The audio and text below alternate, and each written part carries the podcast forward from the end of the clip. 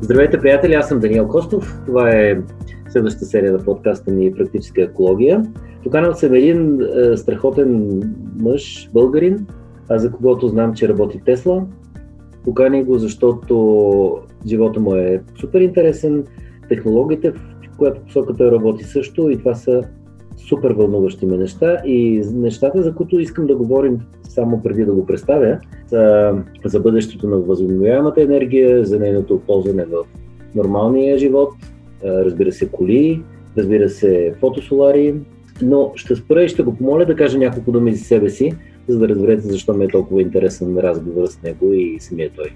Здравей, Алекс! Здравей, Дани! Много ми е приятно, че си ме поканил. Това е много важна тема за мене. Това ми е и хоби, и професионална среда, в която се развивам вече 10 години. И ми е много на сърцето. Казвам се Александър Танасов, от София съм. Дойдох в Америка за образование и после за работа. И се занимавам с соларна енергия и електрически автомобили или колелета от 10 години. И ми е професионална и емоционална среда за мен. А, ти работиш в Тесла? А, да, да. От миналия месец започнах в Тесла а, и, и така, предишните 8 години Тесла ми е било хоби, много интересни и постоянно съм ги проучвал и съм гледал видеа за тях, но вече от един месец вече мога да кажа, че и моята работа, което е най-големият успех в моята кариера. А предполагам, че работата ти, е, вероятно ще ни кажеш много за нещата, които ще правиш там, освен ако не е тайна, разбира се. Първият въпрос, който винаги съм искал да задам на хората, работещи тези технологии е защо точно там влезе? Защо соларна енергия? Защо автомобили? Вероятно смяташ, че това е супер важно за нас хората и, и за теб самия и се, си го поставил като на върха на стрелата тази си, това си желание да работиш точно тази посока, защото за всички нас е важно това да използваме все по-голям процент от енергията, която получаваме от Слънцето, вместо да я генерираме с преработка на земни суровини и да унищожаваме планета. Това е много хубав въпрос и това си го бях намислил като какво да е моята полука за младите. Значи, за всеки е важно да, из... да има професия и кариера и да изкарва пари, за да си храни семейството. Това е на първо, това е много важно. Но в следващия един момент, когато минеш това първото ниво на задоволяване на глада буквално и да си плащаш найема, вече трябва да намериш някакъв смисъл, който твоята фирма и това, което правиш, ще обогати и тебе, твоето семейство и твоя свят. Примерно, аз нямам търпение моето дете да порасне и да му кажа, че аз всеки един ден, като направя нещо на работата, то не само ще ми донесе заплата, то ще донесе някакво подобрение на замърсяването на, на света. Ще намали изгорелите газове, ще подобри и дори економически света. И това трябва да има някакъв смисъл, понеже тук в там, където живея в Сан Франциско, има много такива компании без много смисъл. Има сега модерното това TikTok, има едни тук много големи, които правят такива електронни цигари. Това за мен не може да има някакъв смисъл, който да, да те кара да си а, буден нощен и да искаш да го подобриш и да подобриш света, колкото и да смешно да звучи, моята работа и това, което аз правя, колкото и да е малко 0,01%, аз вярвам и знам, че то подобрява света за нашите деца, което е готино чувство. Страхотно. Много, много заострено и много, много ясно. Благодаря ти. Какво не знаем за, за електроавтомобилите?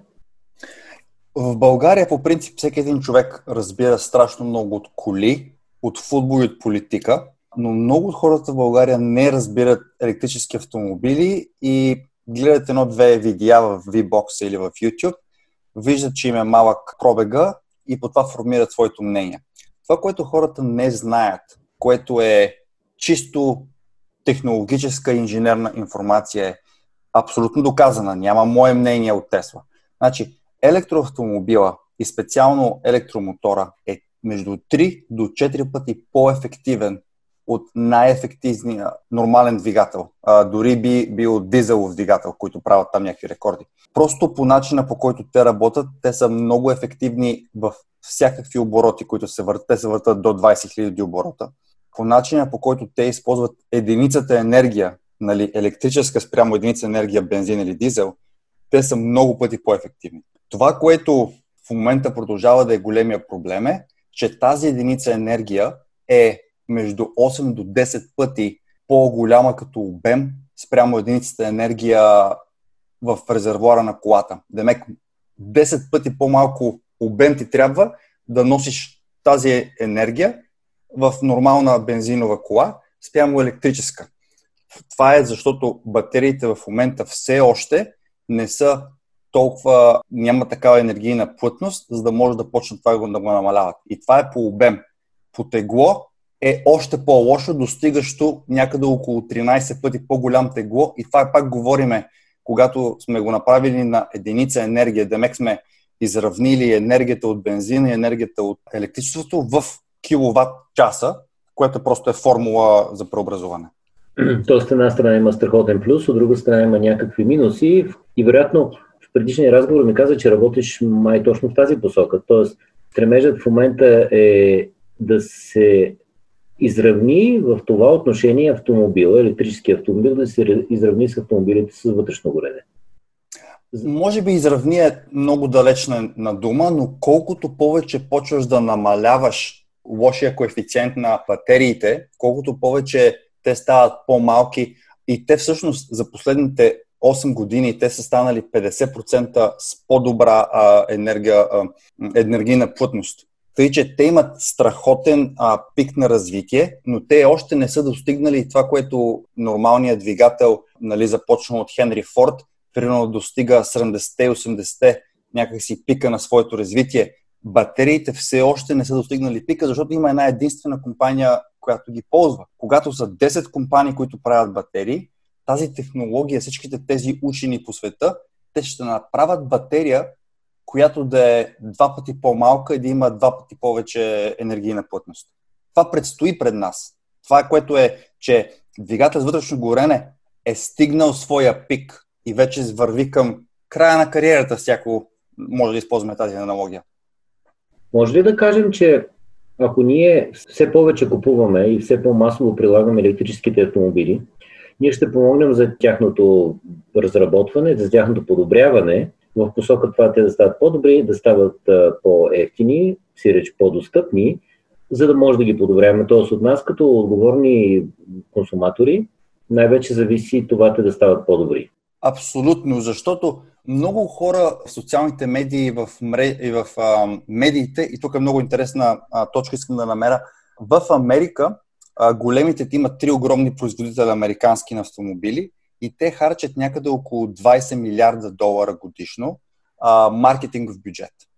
И правят реклами в медиите, постоянно радиа, а, телевизии, а, големи спортни стезания. Тесла има 0 долара маркетингов бюджет. Те не плащат за реклама.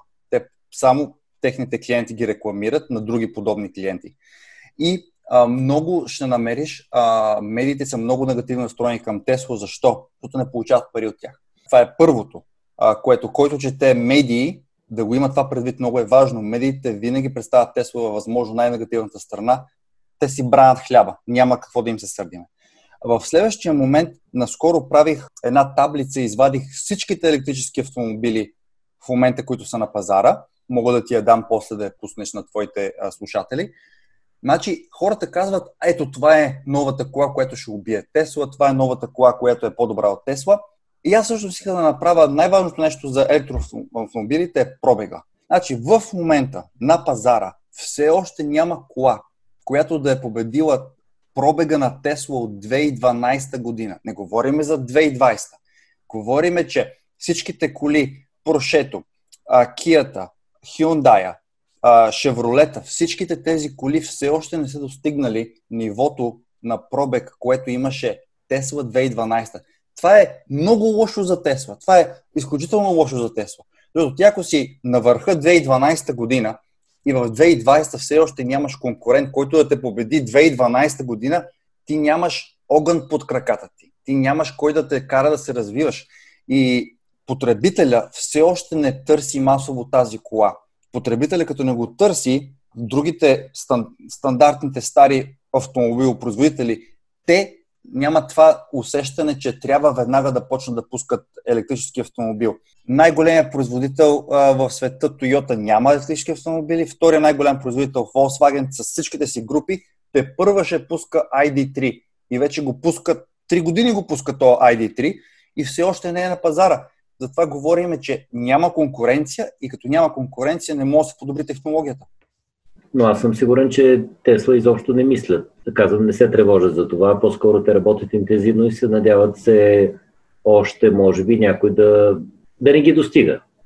Вероятно. Ами, те работят много напред, те са, тяхната технология е много, много напред. Сега, а, септември месец, че има а, деня на батериите, в които се говори, че ще бъдат обявени а, феноменални разкрития, които дори аз не знам, а и да знам, не бих могъл да споделя. Очаква се да бъдат обявени вече батерии, които издържат по над 1 милион мили.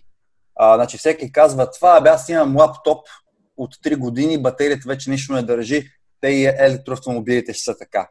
Не може да бъде погрешно това твърдение. Значи в момента има Тесли, които са на по 5-600 хиляди километра хора, които още в началото са ги почнали да ги ползват за луксозни таксита в тяхната сфера и предлагат на, на скъпи клиенти, им предлагат а, луксозни таксита от една точка до друга точка. Има Тесли на по половин милион километра и нагоре. Да, има деградация, нали не казвам.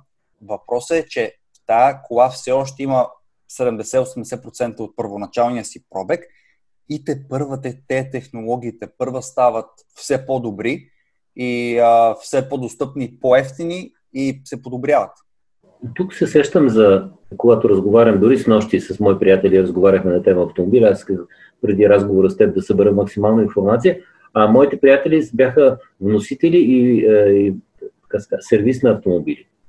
Тоест, те познават автомобилите с вътрешно горене в най-възможно лошия им период на живота, когато вече не са гаранционни, когато не са лизингови, когато вероятно са внесени втора, трета или четвърта ръка от Западна Европа, т.е. тук идват едва ли не на доизживяване. Доста амортизирани с належащи основни ремонти по двигатели, по, по скоростни кутии и така нататък.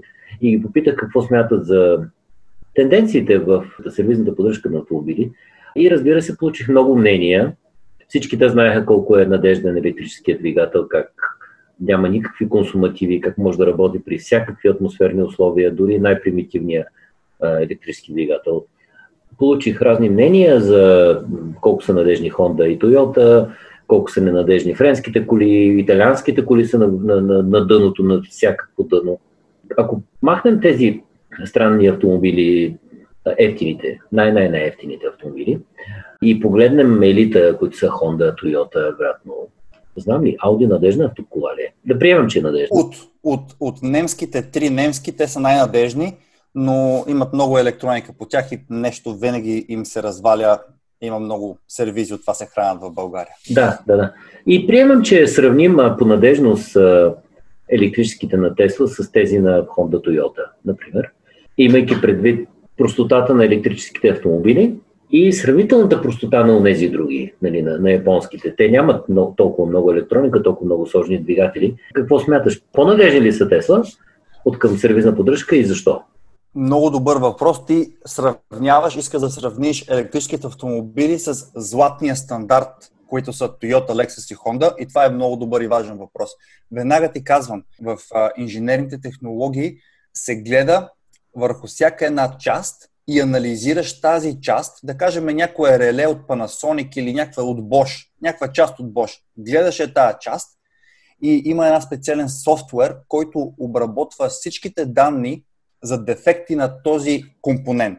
Значи, ако има 100 компании в света, които са го ползвали, те дават данни за, за дефекти и тази програма събира база данни на хиляди хора, употребяващи всичките компоненти, които са на това земно кълбо. И вече ти утре, като си направиш някаква малка джаджа, като сложиш всичките компоненти на тази малка джаджа в тази програма, тя ти казва този компонент има шанс да се развали 1%, този компонент има цяло да се развали половин процент. И накрая ти дава един доклад и ти казва колко ти е шанса да се развали след колко километра или колко цикъла на употреба. Нали, това го приеми просто за някакви данни. В следващия момент, а в кола Тесла или във всяка една друга електрическа кола имаш точно между 18 и 20 части или компонента, които са в движение, имат механично движение. В една стандартна кола, дори Toyota и Honda, ти имаш около 2000 елемента и компонента, които се движат. Значи, само си представи, 20 към 2000. Дори да са абсолютно еднакво високо качество, тези, които имат 2000 точки на, на дефект и те, които имат 20 точки на дефект, просто няма база за сравнение.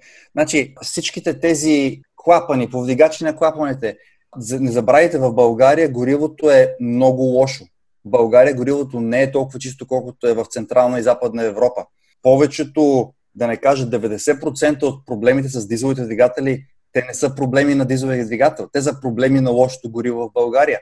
Значи всичките тези замърсявания, насаждания вътре по цилиндри, по бутала, всичките тези неща просто не съществуват в електрическата кола. Другото нещо, което идва директно по джоба и в България това е много важно, ти не сменяш пирачки, не сменяш горивен филтър, не сменяш а, масло. Всичките тези разходи, които са ти всяка година с стандартните коли, те просто не съществуват. И тук въобще не говорим за сметката за бензин и сметката за ток, която, нали, тя е очевидна за всеки. Говориме просто поддръжката на електроавтомобил би спестил на всеки един човек много пари и много време и, и ядове. Тъй като знаем, че са скъпи Тесла и ако направим един обстоен анализ, сравнителен анализ, за да разберем колко ни струва един стандартен автомобил, бил той сравнително технологичен, по-нов и го сравним, за да кажем, за 5 или за 10 години, колко ще са ни разходите, автомобила плюс всички консумативи, плюс дори ако щеш данъци, Тесла автомобилите няма данъци, доколкото знам. Не мога да говоря как е за България точно закона. В Америка имаш данък, когато го купиш, но имаш други, имаш данъчен кредит, който ти дава някакви бонуси на края на годината, като си плащаш данъци. И видим, че вероятно е доста по-изгодно. Аз не съм правил този анализ, макар че не е лоша идея да го направя. Да видим колко е по-изгодно да имаме Тесла в рамките на общо 10 години. Предполагам, че не е добра идея всички да се втурнат веднага да купуват Тесла, ако приемем, че нямаме проблеми с парите. Тоест, от гледна точка на, на емисиите генерално, смяташ че е по-добре да си доиз, доизцедим автомобила повече, и когато той вече започне да дава по-големи дефекти и стане доста по-емисионно лош, тогава да замислим за Тесла, а не всички да се втурнем сега. Това е много важен въпрос. Значи тук има, първо искам да, един мит, който не е верен. Казват, те електрическите автомобили са от енергийна ефективност са толкова скъпи за производство, толкова много енергия отива за производството на, на батериите им, че те никога в живота си не могат да се изплатят от към енергийна стоеност, което не е вярно. Първото нещо, което е единственото нещо, което е вярно, една обикновена кола с вътрешно горене изисква по-малко енергия да бъде произведена, отколкото една кола с батерии. Но в първата година на експлоатация на тази кола, тя изравнява това уравнение и оттам до края на живота си тя се изплаща и спестява енергия на, на света на практика. Не говориме за единицата човек, който влага парите. Това първото. А второто, да, разбира се, автомобила, който вие карате, значи някой завод вече е използвал енергия, части и много неща, която да бъде произведен този автомобил. Не, не е хубаво веднага да се хвърля и да се взима ново, понеже това означава още енергия използвана да се произведе друг автомобил. Освен ако вие в момента не карате 10 или 15 годишен дизел автомобил, който е изхвърлен от всякъде другаде от Европа, освен в България. Значи, ако карате автомобил, който като спрете на светофара и като включите първа и тръгнете, отзад пуши черен дим, трябва веднага да го хвърлите. Не да го продадете, да го хвърлите.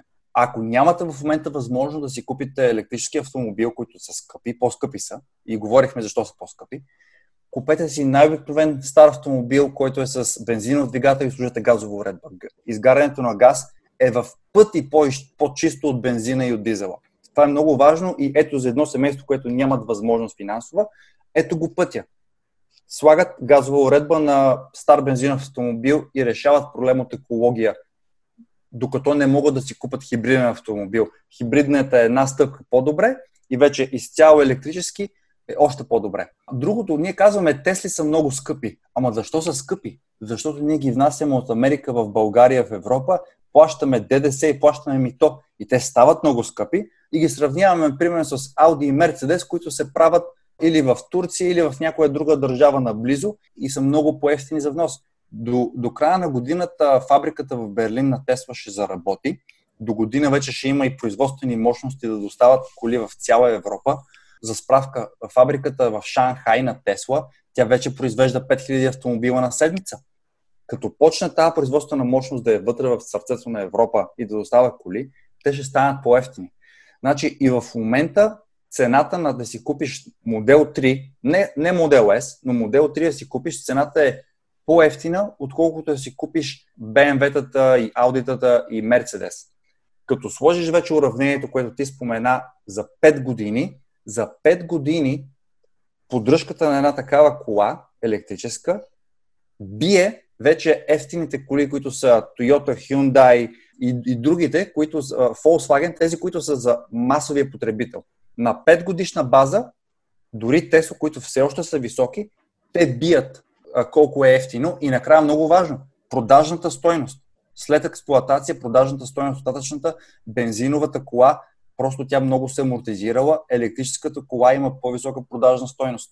А, това е много важно също в уравнението за всеки едно семейство да си направи. А каква е поддръжката всъщност? Аз си представям, че изобщо каква поддръжка има, освен някакви софтуерни апдейти, гуми, Гуми на фил, то, то е филтри на купето, филтри на купето. Какви други поддръжки може да има един Тесла автомобил? Еми, няма. Значи, няма планирани поддръжки сам по себе си. Нали, има си окачване, някакъв вид окачване. Да, то трябва да е по-здраво и по-силно, понеже електрическите автомобили са по-тежки от стандартен не електрически автомобил заради батериите, но там нататък той няма тези консумативи и тези неща за поддръжка като стандартния двигател. Повечето поддръжки на един автомобил са в, в задвижването. Това е двигателя, скоростна котия, полуоски и всякакви неща, които участват в задвижването на автомобила. Всичките тези неща в един електрически автомобил, не, не Тесла, във всеки електрически автомобил, тези неща не съществуват. А, да, в един далечен момент ще имаш смяна на батерията, но те издържат по толкова много километри, че една бензинова кола, тя дори не може да издържи такива километри. Тук само искам да сложа а, Nissan Leaf. Значи, ако някой ти каже, да, да, да, аз знам, че те деградират за 2-3 години. Nissan Leaf е единствения пример в тази насока, който е лош. Nissan решиха да направят а, батерии без охлаждане, активно охлаждане и само имат пасивно охлаждане и техните батерии на първото поколение Leaf те имат страхотна деградация и това е много лош пример, който много хора, които не харесват електрическите автомобили, го ползват в тяхната теза, но това е единица и не е миродавен. Да, си спомням, аз даже не, не, не мога да забравя колко пъти съм разговарял и сме обсъждали с приятели за технологичните проблеми, серийно вградените проблеми, планирано устаряване проблемите в всичките регулярни коли, които караме. Нали?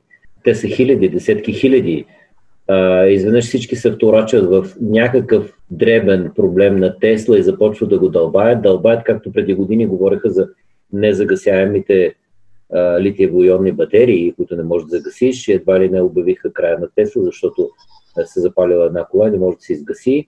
А, аз много бързо разбрах, че вече има коли, които, пожарни коли, които са оборудвани с система за гасене точно на такива литиеви батерии, които принципно не може да бъдат загасени.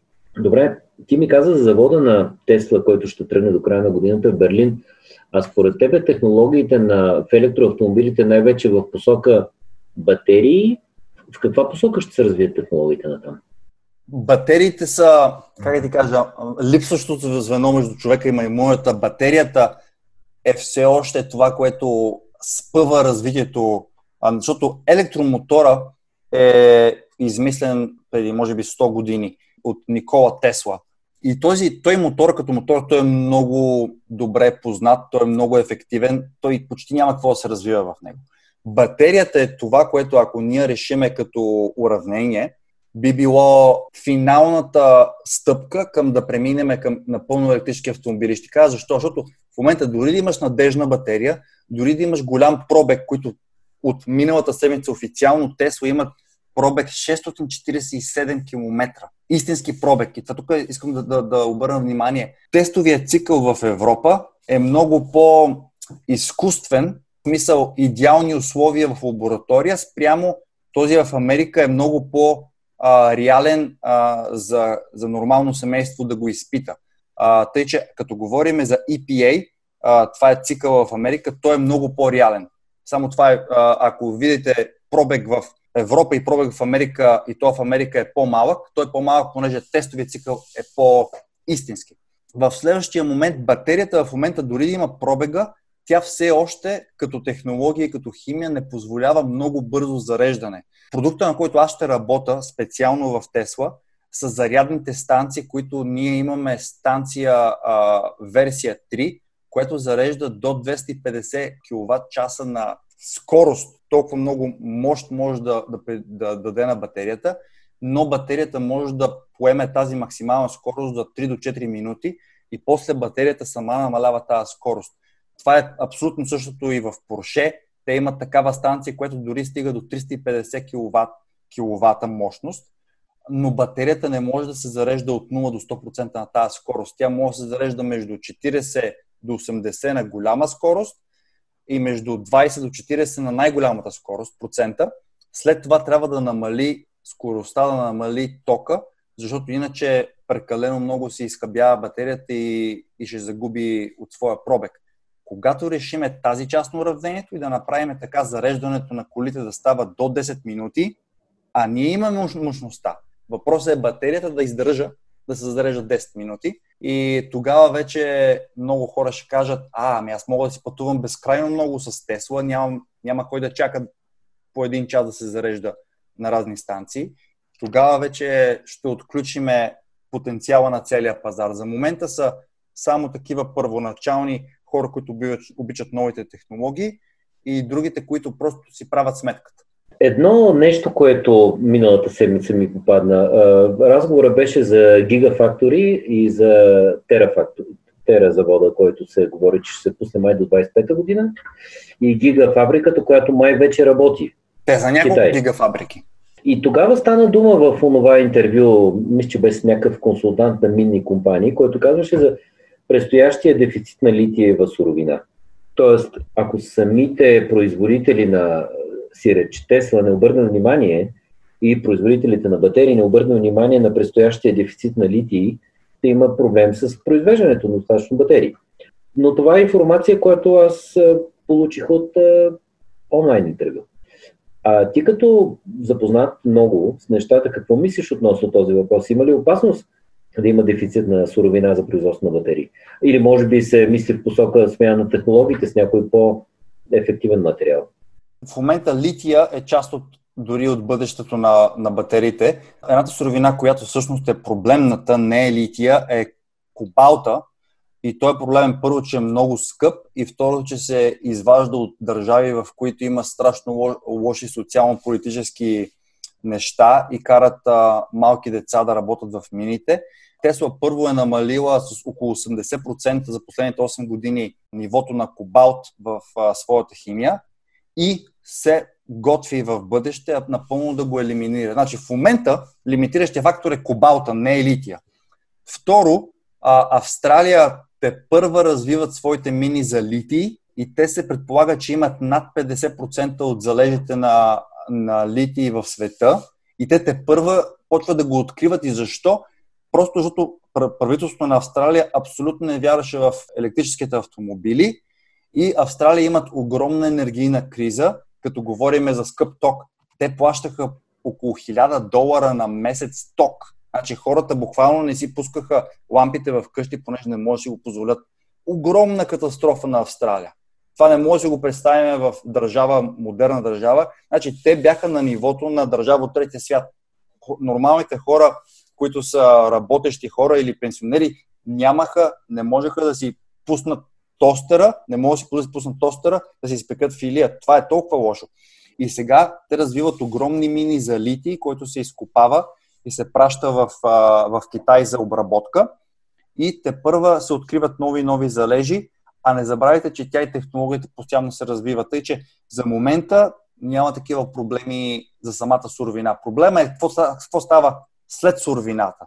А, няма ги мощности за производство на батерии, в момента липсват, не толкова самата суровина, като ще ви дам, ви каза за гигафактори. Когато Тесла пуснаха гигафакторите в Рино, Невада, което е най-голямата сграда по обем в целия свят, те буквално отвоиха производството на всичките батерии в целия свят.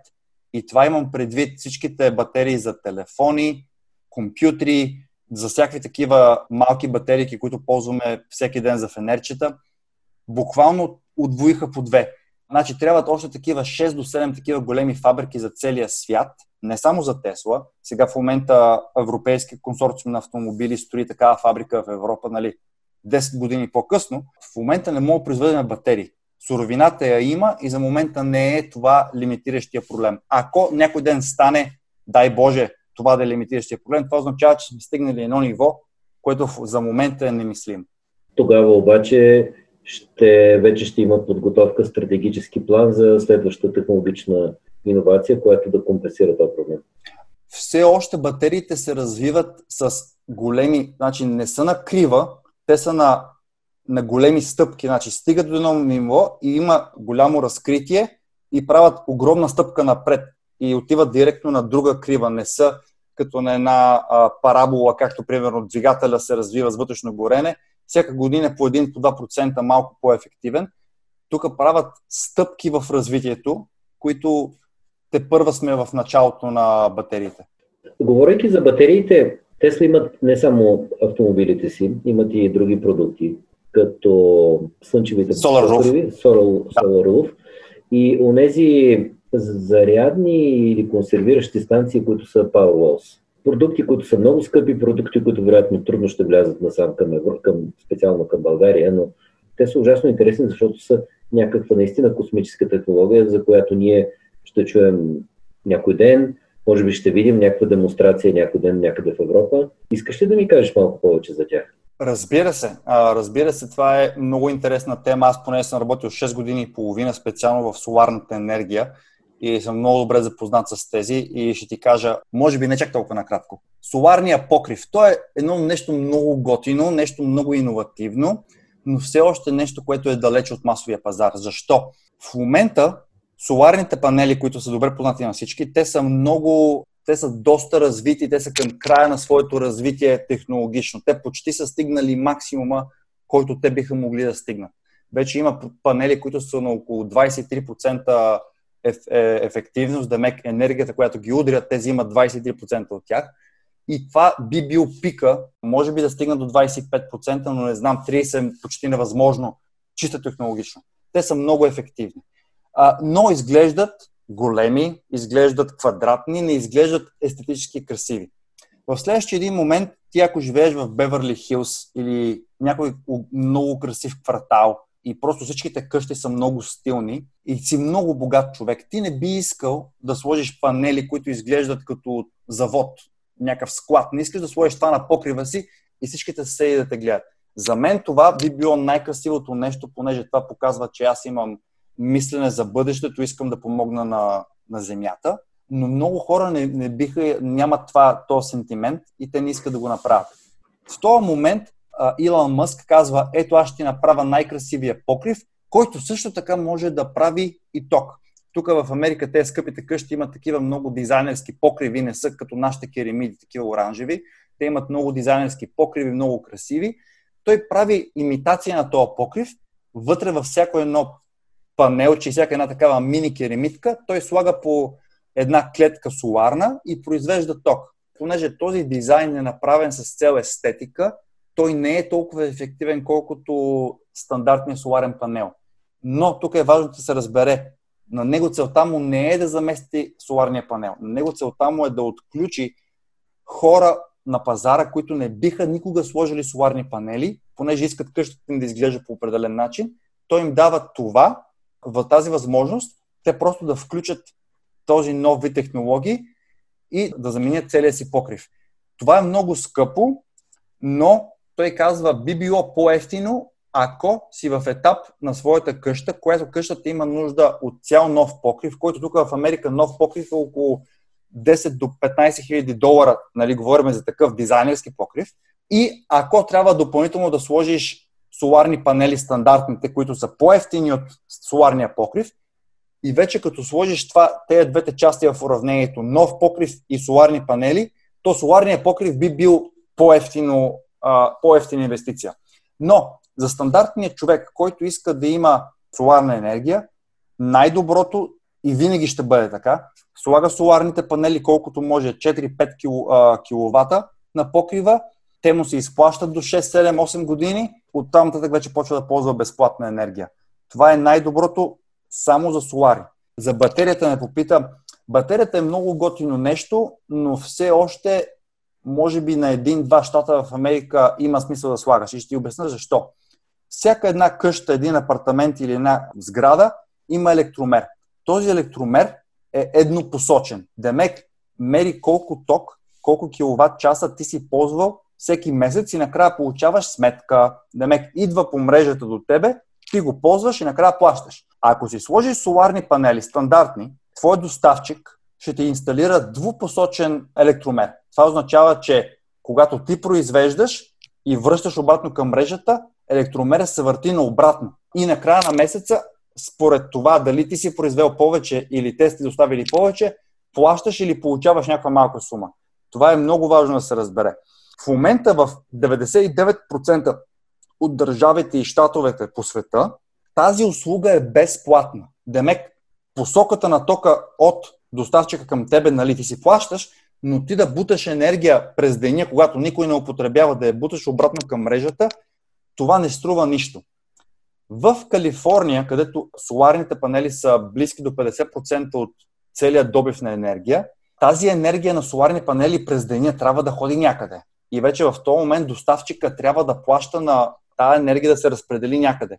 В България тя просто е много малко като процент и много лесно през деня просто я даваш тази енергия и чест. Зимат, те я взимат и я дават на някой мол, който си използва в момента климатиците на, на, на макс.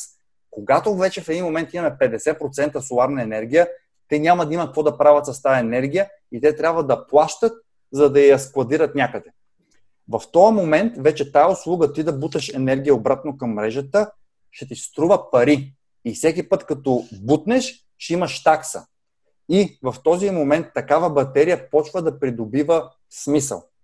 Другото важно нещо е в Калифорния, понеже ток е много скъп, той е почти изцяло от обновяеми източници, имаме 5-6 различни тарифи на ток. Във всеки един час имаме различни тарифи и в следващия момент, понеже се цели всеки да използва малко енергия, ако минеш определен, определени киловатт часи на месец, тебе те таксуват вече с една такава нова такса, един вид като наказание.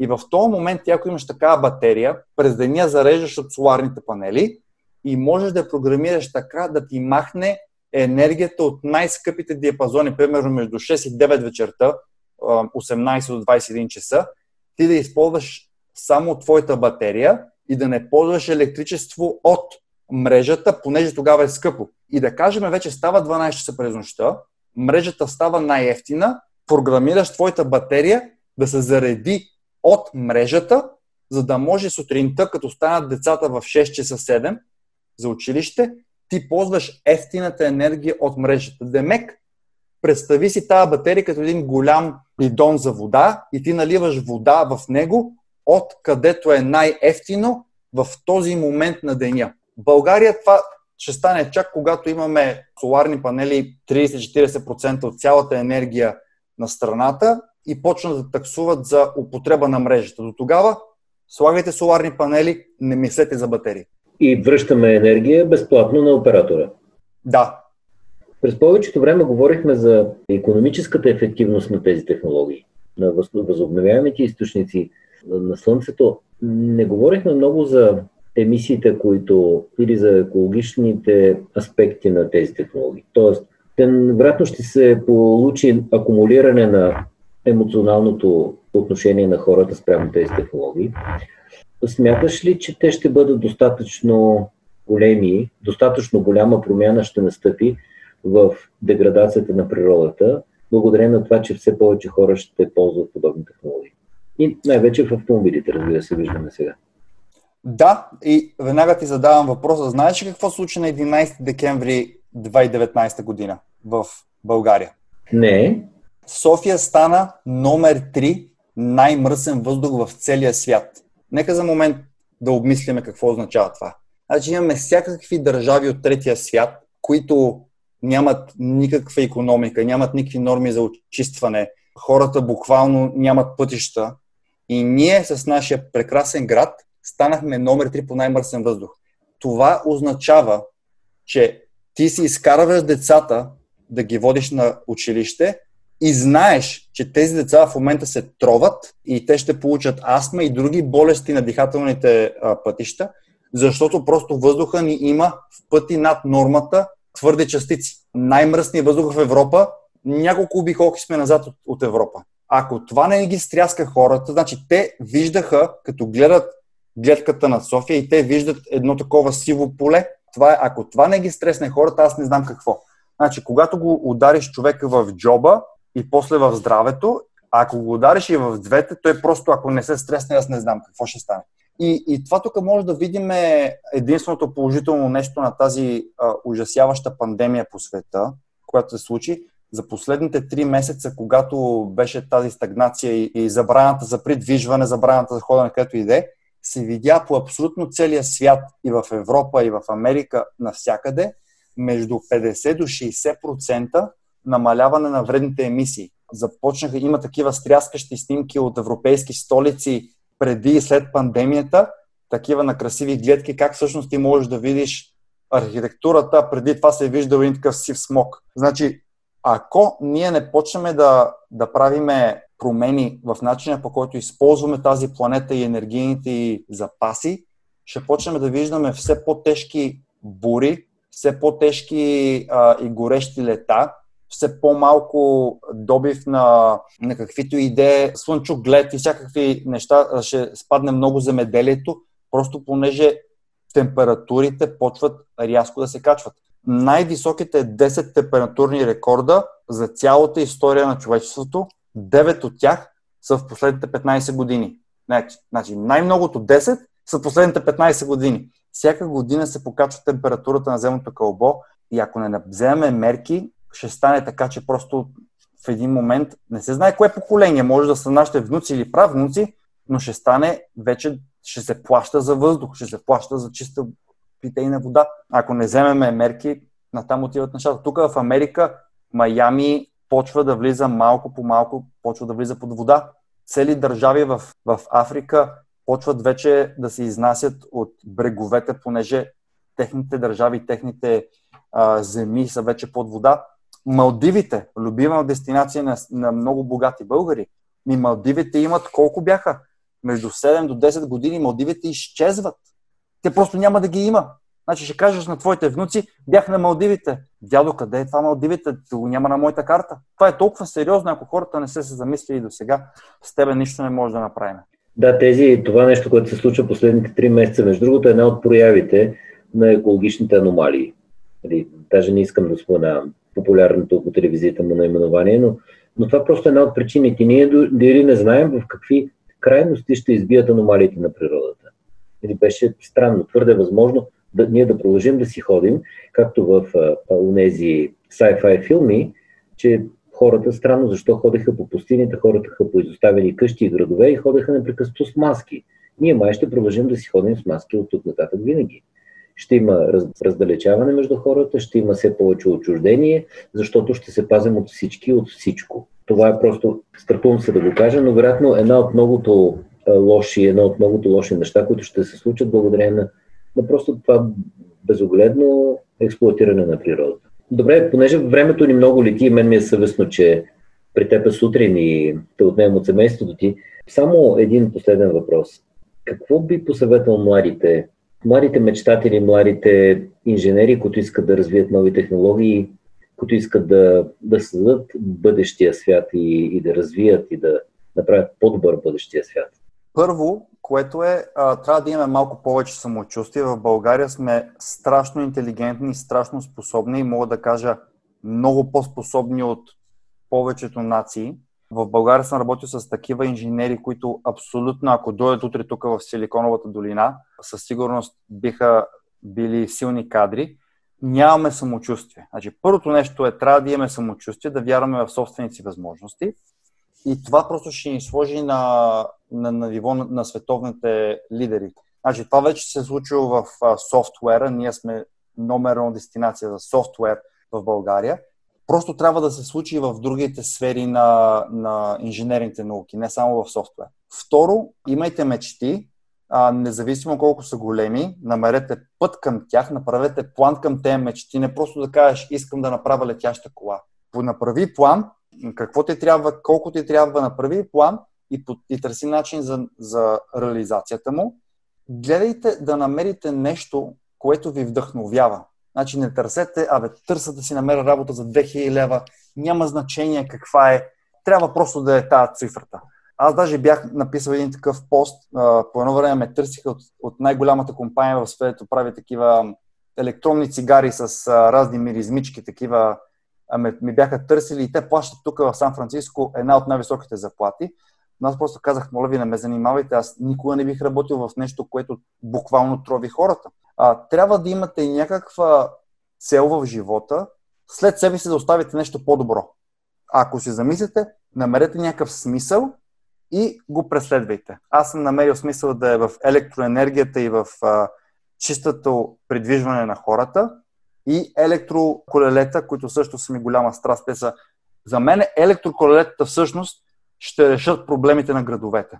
Защото електроавтомобилите са скъпи и пак казвам, ние не, не ни трябват автомобили в градовете. Нас ни трябват по-малко автомобили, дори да са Тесла. За мен електроколелетата са бъдещето на всеки един голям град, мегаполис, който е тип София или всеки от големите градове е, в Европа. Им трябва електроколелета, които са на същия принцип, просто още по-ефективни, поне са по-малки и по-леки.